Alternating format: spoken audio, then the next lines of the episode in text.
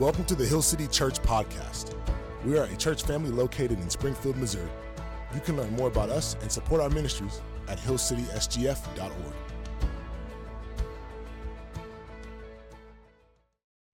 Psalm five.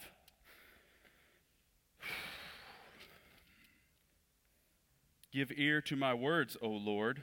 Um, let me back up. I missed part of Scripture. To the choir master for the flutes, a psalm of David. Give ear to my words, O Lord. Consider my groaning. Give attention to the sound of my cry, my King and my God, for to you do I pray. O Lord, in the morning you hear my voice. In the morning I prepare a sacrifice for you and watch. For you are not a God who delights in wickedness. Evil may not dwell with you. The boastful shall not stand before your eyes. You hate all evildoers. You destroy those who speak lies. The Lord abhors the bloodthirsty and deceitful man. But I, throughout, through the abundance of your steadfast love, will enter your house. I will bow down toward your holy temple in the fear of you. Lead me, O Lord, in your righteousness because of my enemies. Make your way straight before me. For there is no truth in their mouth. Their inmost self is destruction. Their throat is an open grave. They flatter with their tongue. Make them bear their guilt, O God. Let them fall by their own counsels. Because of the abundance of their transgressions, cast them out, for they rebelled against you. But let all who take refuge in you rejoice. Let them ever sing for joy, and spread your protection over them, that those who love your name may exult in you. For you bless the righteous, O Lord. You cover him with favor as with a shield. And this is the word of the Lord. Let's pray and then we'll get going. God, we love you and we thank you for your word. We thank you for the Psalms. So open our eyes this morning that we can see awesome stuff from you and from Psalm five. And it's in Jesus' name I pray. Amen. You guys can grab a seat.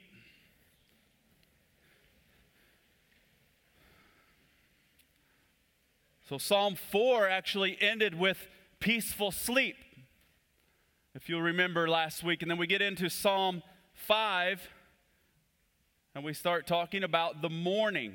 So I just want to pose a question to you today, a couple questions. How are you sleeping? Based off of last week's psalm, I just want to ask you, how are you sleeping? I mean, I know I look in the room and I see that, man, there, there, there marriages, we have jobs, we, we're trying to parent, I mean, finances. Like, there's a lot of things that might keep us up at night. But Psalm four gave us direction in peaceful sleep. And then you, we saw in Psalm five, as I just read, that, that the psalmist talks about the morning. So then I'll, I'll just ask you this question. How, how do you begin your day? Is it, is it intentionally? I think in this psalm we get some very practical things that I'll try to shine some light on. But I want you to just think about how, how is it that I begin my day, each day? So the, the first couple verses, the psalmist says, give ear to my words, O Lord, consider my groaning. Give ear to my words, O Lord, consider my groaning. Give attention to the sound of my cry, my King and my God, for to you do I pray.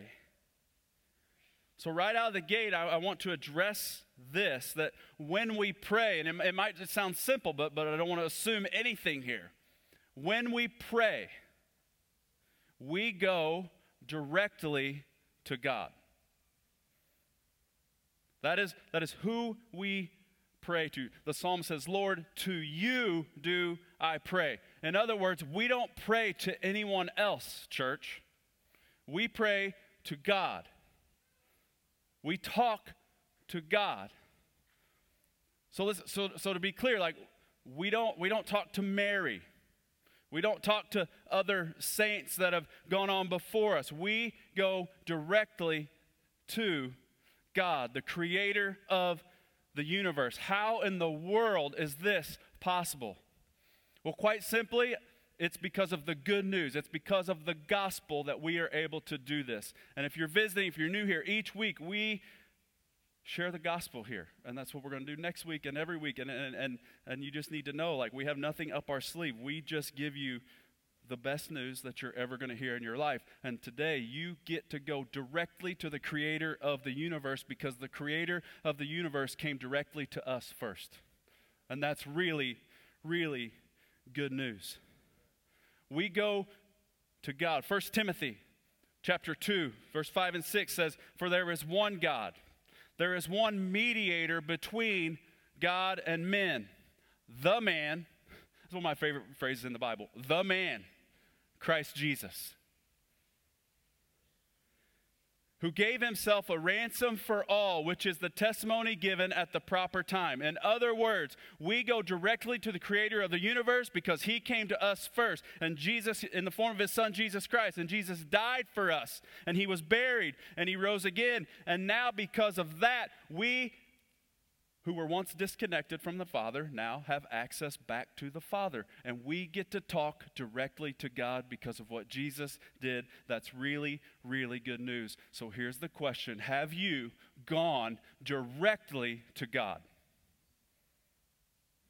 First and foremost, have you gone directly to God to confess your sins and to believe in your heart that Jesus was exactly who he said he was, which was God, the Son of God? Have you gone directly to God to confess your sins to him so that you can pass from death to life, so that you can be made new? Some churches would say so that you could be saved. Have you gone directly to God for your salvation? Question mark, have you?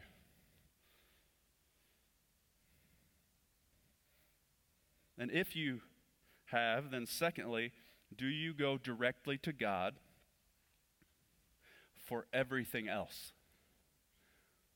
For the problems of your life, for the pain, for help, for rejoicing. Do you go to God? Now, here we are in the Midwest. Everybody goes to God, right? We're, it's just, this is the Bible Belt, but I got to address a couple of things in love. So, so I've been on social media, right? And and people will post, "Hey, I'm going through this. Will you pray for this?" And I think that's awesome. I think that's actually one of the positives of social media. This is going on in my life. I'm calling for the people. God, will you pray? But inevitably, and again, I'm not being mean. I'm I'm kind of I'm, I'm saying this lighthearted because I don't think this is the end of the world. But inevitably, there's always one or two people that will comment, "Sending prayers your way." And I think I know what they mean, but but again, it's not the end of the world, but can I just give you some pastoral advice and just some pa- and pastoral love? Don't say that. Don't do that. We don't send prayers to people. We don't send prayers people's way. We talk to God. We send prayers to God on people's behalf. Does that make sense? That's what we do. Now, there's another thing that's actually a little heavier than that. Again, I don't think that's the end of the world, but what I'm getting ready to tell you is actually a pretty big deal. And again, we're in the Midwest, so everybody prays. But if you have not first prayed and called upon the name of the Lord for life, for your salvation, I love you. Your all other prayers are ineffective. Isaiah fifty-nine, two, "Your iniquities have separated between you and your God. Your sins have hid his face from you that he will not hear." John chapter nine, in New Testament, verse thirty-one, we know that God does not listen uh, to sinners, but if anyone is a worshiper of God and does his will, God listens to him. Now listen, all of us have iniquities. All of us are sinners. But f- for those of us who have called upon the name of the Lord and, and, and we are his kids, listen to me, that is not our identity anymore. We are not known as sinners. Our iniquities aren't counted against us, so God hears us. But if you have not ever done that, I, I, I have to tell you, it'd be malpractice if I did not tell you God is not hearing any other prayers.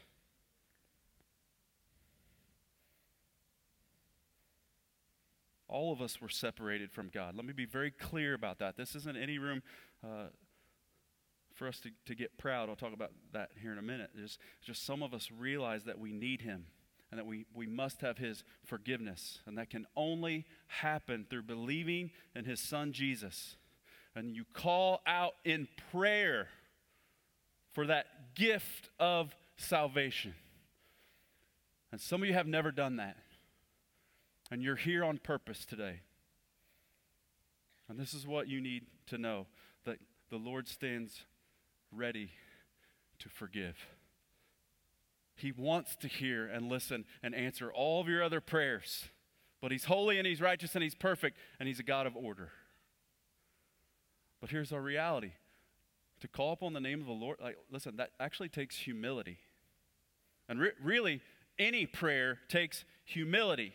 And there's too many people, we all know them, right? Too many people that, that maybe we work with, maybe they're in our family. It's like they, they don't think they're they're too bad.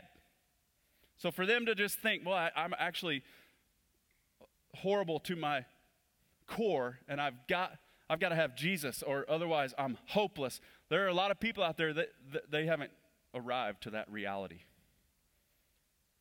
But the psalmist tells us, he says, in verse five, if you if you if you look at it, it says, "The boastful will not stand before your eyes." See, first and foremost, we it takes humility to call to God. And listen, like I, I'm going to repeat this, it's it's not just that we call on God for our salvation. How boastful to think that we don't need to go to God for everything else. We go to him for everything. You want to be the husband you're supposed to be. You want to be the mother you're supposed to be. You want to run a business the way it's supposed to be run. You, you must go to God for this, and it takes humility. Then in verse two, there was something I don't want us to miss. It says, "Give attention to the sound of my cry, my King and my God." Now here's our reality. Most of us, if not, I mean, pretty much all of us, we don't just like get to hang out with important people that often. And even if we get to hang out with them, it's not like we get to chat and have meaningful conversations. So I'm going to let you in a little bit of my gray matters, things that go on in my brain. And listen, if you're new to this church, when I'm done, you're probably going to be like, we we might need to go to another church. Okay, so Adam Wainwright is like a really important person to me. I love Cardinal baseball. I'm like, man. And then I get the, I go down rabbit trails in my head, and I'm like, man, like I think Adam would like me. I think... I think we'd be buds. And then I keep going down the rabbit trail like we're riding in a truck together, you know what I'm saying? Like our arms are up on the window, like we're just hanging out. And then I keep going further. Listen, I'm like, I ask him if he wants to do stuff. Like, hey, you want to go to the gas station and get like some beef jerky and Twizzlers? And Adam's like, yeah, yeah, I do. That'd be fun. Like this is in my head, right? And I'm like, we're just like best friends. I'm like, and then, now listen, just so you know that I'm just, just, not all the way delusional. I'm just halfway. Like, I'll be in the middle of this, and then I'll just stop, and I'll be like, man, that's never going to happen. I'm like, no, he's too important. So, so I mean, that's, that's just like what goes on in my world. Now, my son, my son went with a buddy, his, his, his buddy Easton. They went down to Tulsa recently to see the P G A golf uh, tournament that was down there. So, so Brecken and Easton met Jordan Spieth, like the champion golfer, right? Got his autograph, okay? Now listen, I would never tell them this, but he doesn't even know who they are today. He has no clue he met those boys.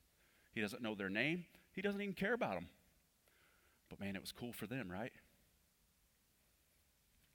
Now why am I telling you this? Just, first of all, because I would hope you would just laugh a little bit today. It's okay, it's good. But like David says, my King and my God, to you do I pray. My King and my God. That's a really, really important person. Actually, it's the most important person that's ever existed.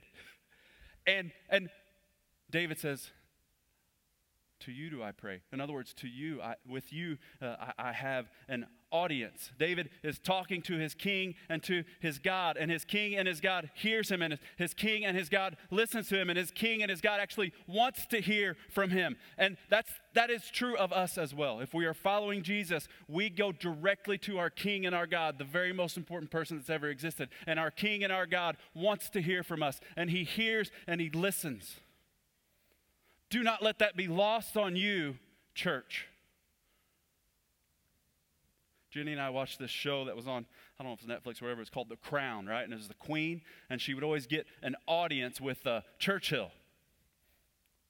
Like her husband could barely get it, the queen's husband could barely get an audience with her because she's so important, right? This sovereign is so important. But we go to God's word and, and it's like, no, he's the sovereign of sovereign, and we get an audience with him any time we need it. Right now, he's here.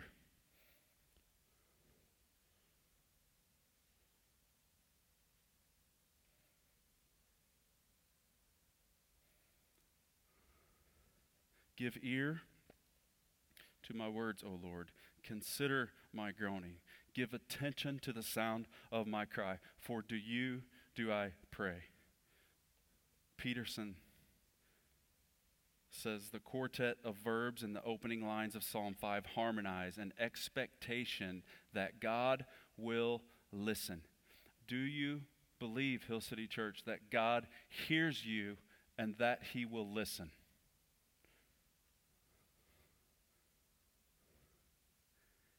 Verse three, O Lord, in the morning you hear my voice. In the morning I prepare a sacrifice for you and I watch. David says this, in the morning you hear my voice. One theologian said, it is because it is heard that we pray and not because we are so skilled in asking. Do you believe that the creator of the universe hears you? Do you believe that the creator of the universe listens? There's a word. Some of you know this word, some of you don't. I want to introduce it. It's called deism. Deism. Let me read you the definition. A belief in the existence of a supreme being, specifically a creator who does not intervene in the universe. The term is used chiefly of an intellectual movement of the seventeenth and eighteenth century, and, and that accepted This, this movement accepted the existence of a creator on the basis of reason, but rejected belief in a supernatural deity who interacts with humankind.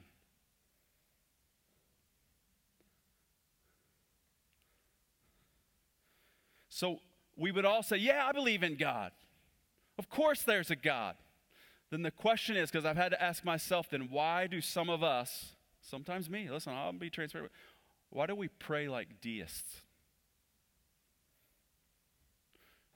What do you mean, Brad? Why do we pray like we're bothering God who's like way up there? Oh, just me? Just me? Has, nobody has those thoughts every, every now and then? Like, oh, I don't want to go to God again. I mean, man, I just keep. Why is it that we pray like deists? God is here. He's in this room. God was in your car on your way to church this morning. He was at your house when you woke up. Actually, he's everywhere. The psalmist tells us this in, in Psalm one thirty-nine. He says, where shall I go from your spirit? Oh, where shall I free I flee from your presence? This, he poses a question like, where where is it that can I go? That, and, and you're not going to be there. If I ascend to the heaven, you are there. If I make my bed in Sheol, you are there. If I take the wings of the morning and dwell in the uttermost parts of the sea, even there your hand shall lead me and your right hand shall hold me. And Royce talked to us last week how prayer, uh, how prayer was powerful and it was purposeful and it was productive. We must pray like we believe that. We must pray like God is here and he's near and he wants us to draw near to him and he will draw near to us. But then I got another phrase that I got to bring up, and some are like, oh no, I did not want you to talk about this. Twice. O Lord, in the morning. And all the night hours are like, dang it. In the morning you hear my voice. In the morning I prepare a sacrifice for you and I watch. So let me just give you some more good news. Last night, while we were all sleeping, God was not. God is always being God. He was actually sustaining you and I while we were sleeping. That's pretty incredible. At our most vulnerable state, God was sustaining us in our sleep. But this takes me to this phrase, in the morning. And what this really gets at is this: first things first. So I'll ask again, how do you begin your day? Secular studies show that it takes sixty days to form a habit. And secular studies also uh, have, have, have been shown that there are many benefits to actually uh, rising early in the morning. I'll give you a few of them. Increases skin health. Don't ask me how. I'm just telling you what the scientists tell me. Rising early in the morning actually gives us more energy. Rising early gives us better sleep quality at night. Rising early gives better focus. People who rise early are actually less likely to experience depression. Now, there are many other benefits. Those are just some from secular studies. But here in the Bible, it talks about rising early in the morning. Now, listen, this is more about of a mindset. Am I going to make a rule and be like, hey, everybody needs to be up at five thirty a.m.? No, of course not. This is about a mindset. Do you begin your day first things first? Now, I believe, because the Bible says this, that every word of God is pure. So when we see phrases like in the morning, and there are other places in the Bible where it says he rose early in the morning, I think we have to pay attention to that. So let's get, let me give you just a few people who the Bible says this person rose early in the morning. David, Abraham, Jacob, Moses, Samuel, Joshua, and our King, Jesus Christ. The Bible says this of them. In other words, for these servants of the Most High God, they always made first things first. That was the pattern of their life. Now listen, again, why we're not going to make any rules. Listen, we have police officers, we have nurses, we have people that work nights, like rising early in the morning is not even possible because of, so, so again, I'm not like out here presenting some rule, but I do think many of us need to consider this. And a lot of the problem with being able to rise early in the morning, it, it actually starts with the night before, and we're not doing things properly the night before. So it doesn't allow us to rise early in the morning and go first things first. Right? Alarm goes off, we hit it, oh, now I'm rushing, I'm going to get ready, I'm going to hurry up, I'm going to be late, but then our mornings are just frantic, right? Oh, that's just the Lord's house. It starts with the night before. Listen, this is a discipline. Here's that word again. We hate that word, but listen, we, there are things called spiritual disciplines. Prayer is one of those things. Spiritual discipline. This would take discipline. I saw a post uh, earlier. A young guy in our church posted this on his Instagram. And I thought, man, I like that. I'm, I'm going to use that Sunday. It says, excuses make today easy and tomorrow hard. Discipline makes today hard and tomorrow easy. So yes, for you to create a habit to start your day first thing first, it's going to be hard early. But once you create the habit, eventually it'll happen. Now listen, Brad, are you saying you get up every morning? No, I listen, I'm not telling you I do this. I fail at this. I try. Usually wake up anywhere between five forty-five and probably six fifteen, whether I want to or not. Okay, so there you have it. But do I wake up every day? And I'm n- no. But let me just give you some really good news. The steadfast love of the Lord never ceases, and his mercies never come to an end. They are new every morning. Okay, that means this. Did I get up this morning and go first things first? Nope, but guess what? Tomorrow morning's a new day, and his mercies are new every morning, and I'm going to do it tomorrow morning. And what happens if I fail? Man, thank God his mercies are new every morning. So I'm not trying to be legalistic here, but it's not just that we prioritize first things first. It says, in the morning I prepare a sacrifice for you. So this will take sacrifice. What kind of sacrifice? Well, maybe just getting up ten, giving up ten minutes of sleep and getting up a little bit earlier. Maybe it's that the night before is the sacrifice and you turn the television or the screen off to then prepare your mind for sleep so then you wake up properly, focused on what you should be focused on. But the reality is if we realize, oh man, God sustained me all night and I wake up in the morning and I realize, man, you were so good, God, that you sustained me, then the appropriate response is is to wake up and say, here is my life today. God and Father, cause it to be pleasing and acceptable to you, like a sacrifice. You understand, right? You see that same language? Here is my life. I want today to be pleasing and acceptable to you. And the thing about it is we go straight to God the Father with anything. So we can wake up in the morning and say, I am scared today, God, for what I might find out when I go to the doctor. I'm indifferent today. Oh, Lord, I don't really want to do anything. Lord, I'm excited today. There's a big day in front of me. Lord, I'm hopeful for today. It doesn't matter what it is. We can wake up in the morning, first things first, take it to God and say, now here it is. And he hears you. And he listens to you. So let's just get really practical. What if we would just commit, Hill City Church, what if we would just commit over the next sixty days to create new habits? So I have I have prayer cards. I have six of them. So here's what here's what, here's the heading on, on all six. Card number one, Jenny. And then I've got a list of things that I pray for Jenny, Brody, Brecken, Clementine, Oakley, Hill City Church. Those are my six cards. And I look at them and I pray. Some of it's repetitive. Keep them from evil, God, today. Keep them from the evil one. Like, I'm praying that a lot. But three out of four of my kids, I'm saying, Lord, save them, please. They are not, I want you to save them. But I look at those cards, and it, it, it's, it's, it's that simple. It's about a ten-minute thing. What would happen? Can you just imagine with me what would happen if we committed to do this over the next sixty days, and then it became a habit, and next thing you know, we've done it for a year, and next thing you know, we've done it for two years. Can you imagine with me what would happen? I'm going to tell you. Are you ready? Your home would change drastically.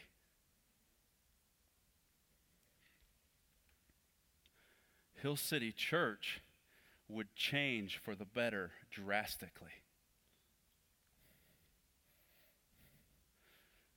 Springfield, Missouri would change drastically. I'm telling you, if just this group of people would commit to do this, we would we would move the needle in this city. S- husbands and wives praying for one another. Parents and children praying for one another. City groups praying for city groups. Friends praying for friends. And we're starting every day doing this. We would move the needle. What if? But we don't just stop with talking to God and knowing he hears us. The psalmist says, in the morning you hear my voice. In the morning I prepare a sacrifice for you and watch. And watch. Why do we do that? Because we're not deists. We believe God is active in our lives. We believe God hears us. We be, we believe God listens to us, and we believe that God moves. So we watch with expectancy after we go to God our Father, the creator of the universe. It's called a holy expectation. Now, does God answer our prayers whenever we want him to? No, he doesn't. We've all learned that hard lesson. He answers in his timing. Some of you have labored in prayer for months, some of you years, some of you decades. You've labored in prayer, and it feels like God doesn't hear you. Keep going to God the Father. He hears you. Keep going to him. Keep watching with expectancy. So this is how we start our day. This is how we live our lives. But if we're going to offer our lives, hey, here it is, here it is today, a sacrifice. This is for you, O Lord. Do something with it that is acceptable and that is pleasing to you. Well, the psalmist sort of gives us uh, some cues on maybe some things that aren't acceptable and pleasing to God, and then some things that are in the next few verses. And you'll see verse four through six and nine through ten, they're kind of paired together. And I won't read them for time's sake, but here we go. Like, some things that are not pleasing and acceptable to God. It says God, God does not delight in wickedness. Okay, maybe we should not delight in wickedness. So we move throughout our day going, you know, I'm not going to delight in the things that God does not delight in. The boastful, I already read that verse to you. We, we, we would not live our lives boastful, but we would be people of humility. What about all the, the, the people that speak lies, the bloodthirsty, the deceitful? And you get to verse nine. That's just verse four through six. And verse nine, no truth is in their mouth. Their throat is an open grave. They flatter with their tongue. I just described to you every news channel that's on television.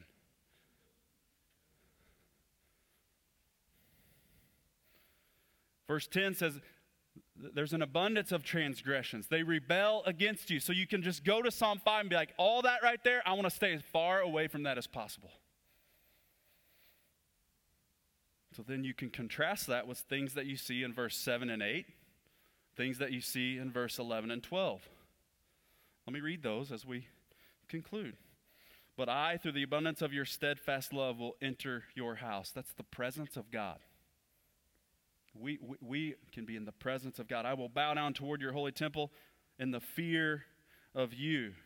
Verse eleven, but let all who take refuge in you rejoice. Let them ever sing for joy. Spread your protection over them.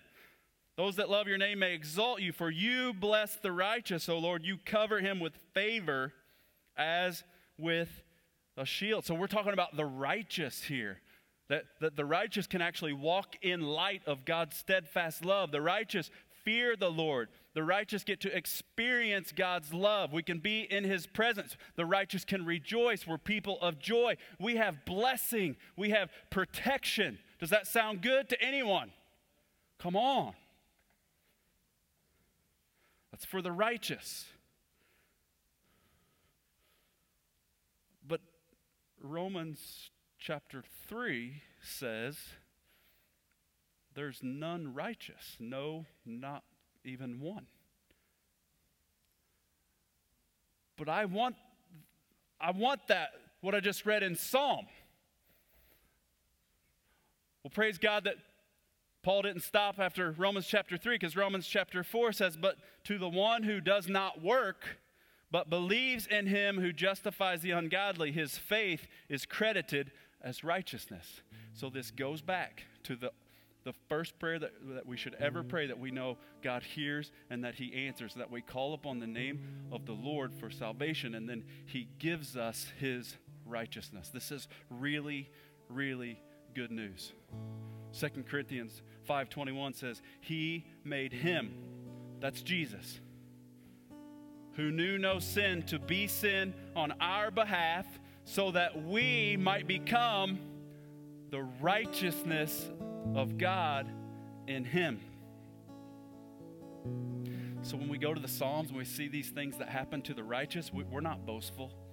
It's not our righteousness. The Bible says our righteousness is filthy rags. But we go to Psalms and we see the blessings for the righteous, and we know that when God looks at us, he sees the righteousness of his Son, Jesus Christ. But if you've not called on his name, that's not what he sees.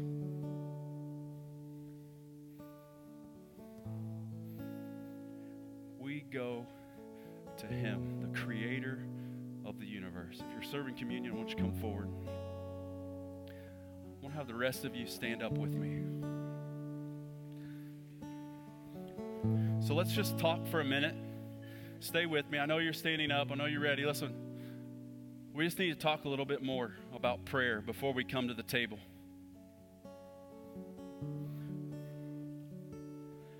See, this, this meal we're about ready to partake in, it's a meal for those who've confessed Jesus as King, those who have called upon the name of the Lord for their salvation. If you have not done that, it's today, like, like it's today. We want you to come to the table. We want you to pray and confess. We want you to pass from death to life in this place this morning, and we want you to come to the table. But but for the for those of us who have called upon the name of the Lord, for those of us who are Christians, for those of us who are saved, for those of us who are passed from death to life, whatever phrase that you would want to use, maybe before you come to the table today, that there's some confession on your part. Maybe it's that you say, God, forgive me. I, I have been praying like a deist for years, like you're some distant God that I'm bothering. You need to confess that this morning. He's here and he's near.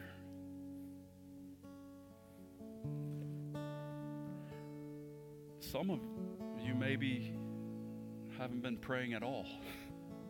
It's not that you've been praying like a deist. It's like, I haven't talked to the creator of the universe in weeks and months and years. I don't want you to feel shame this morning about that. God is here. He wants to talk to you.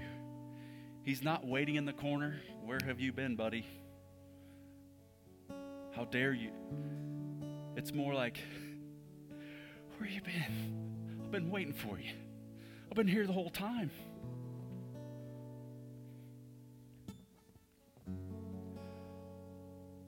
If you're new, we'll come down these aisles. We have stations under the light for the front half. We have two stations in the back for the back, uh, back half, and we have a station in the balcony. We go to the Father because the Son came. His body was broken. That's what you're going to see. The bread's torn. It's a representation of the body of our King that was torn. It's going to be dipped into a cup. It's that representation of the blood that was spilled on our behalf. That's what makes it possible for us to go to Him. Let's do it together this morning.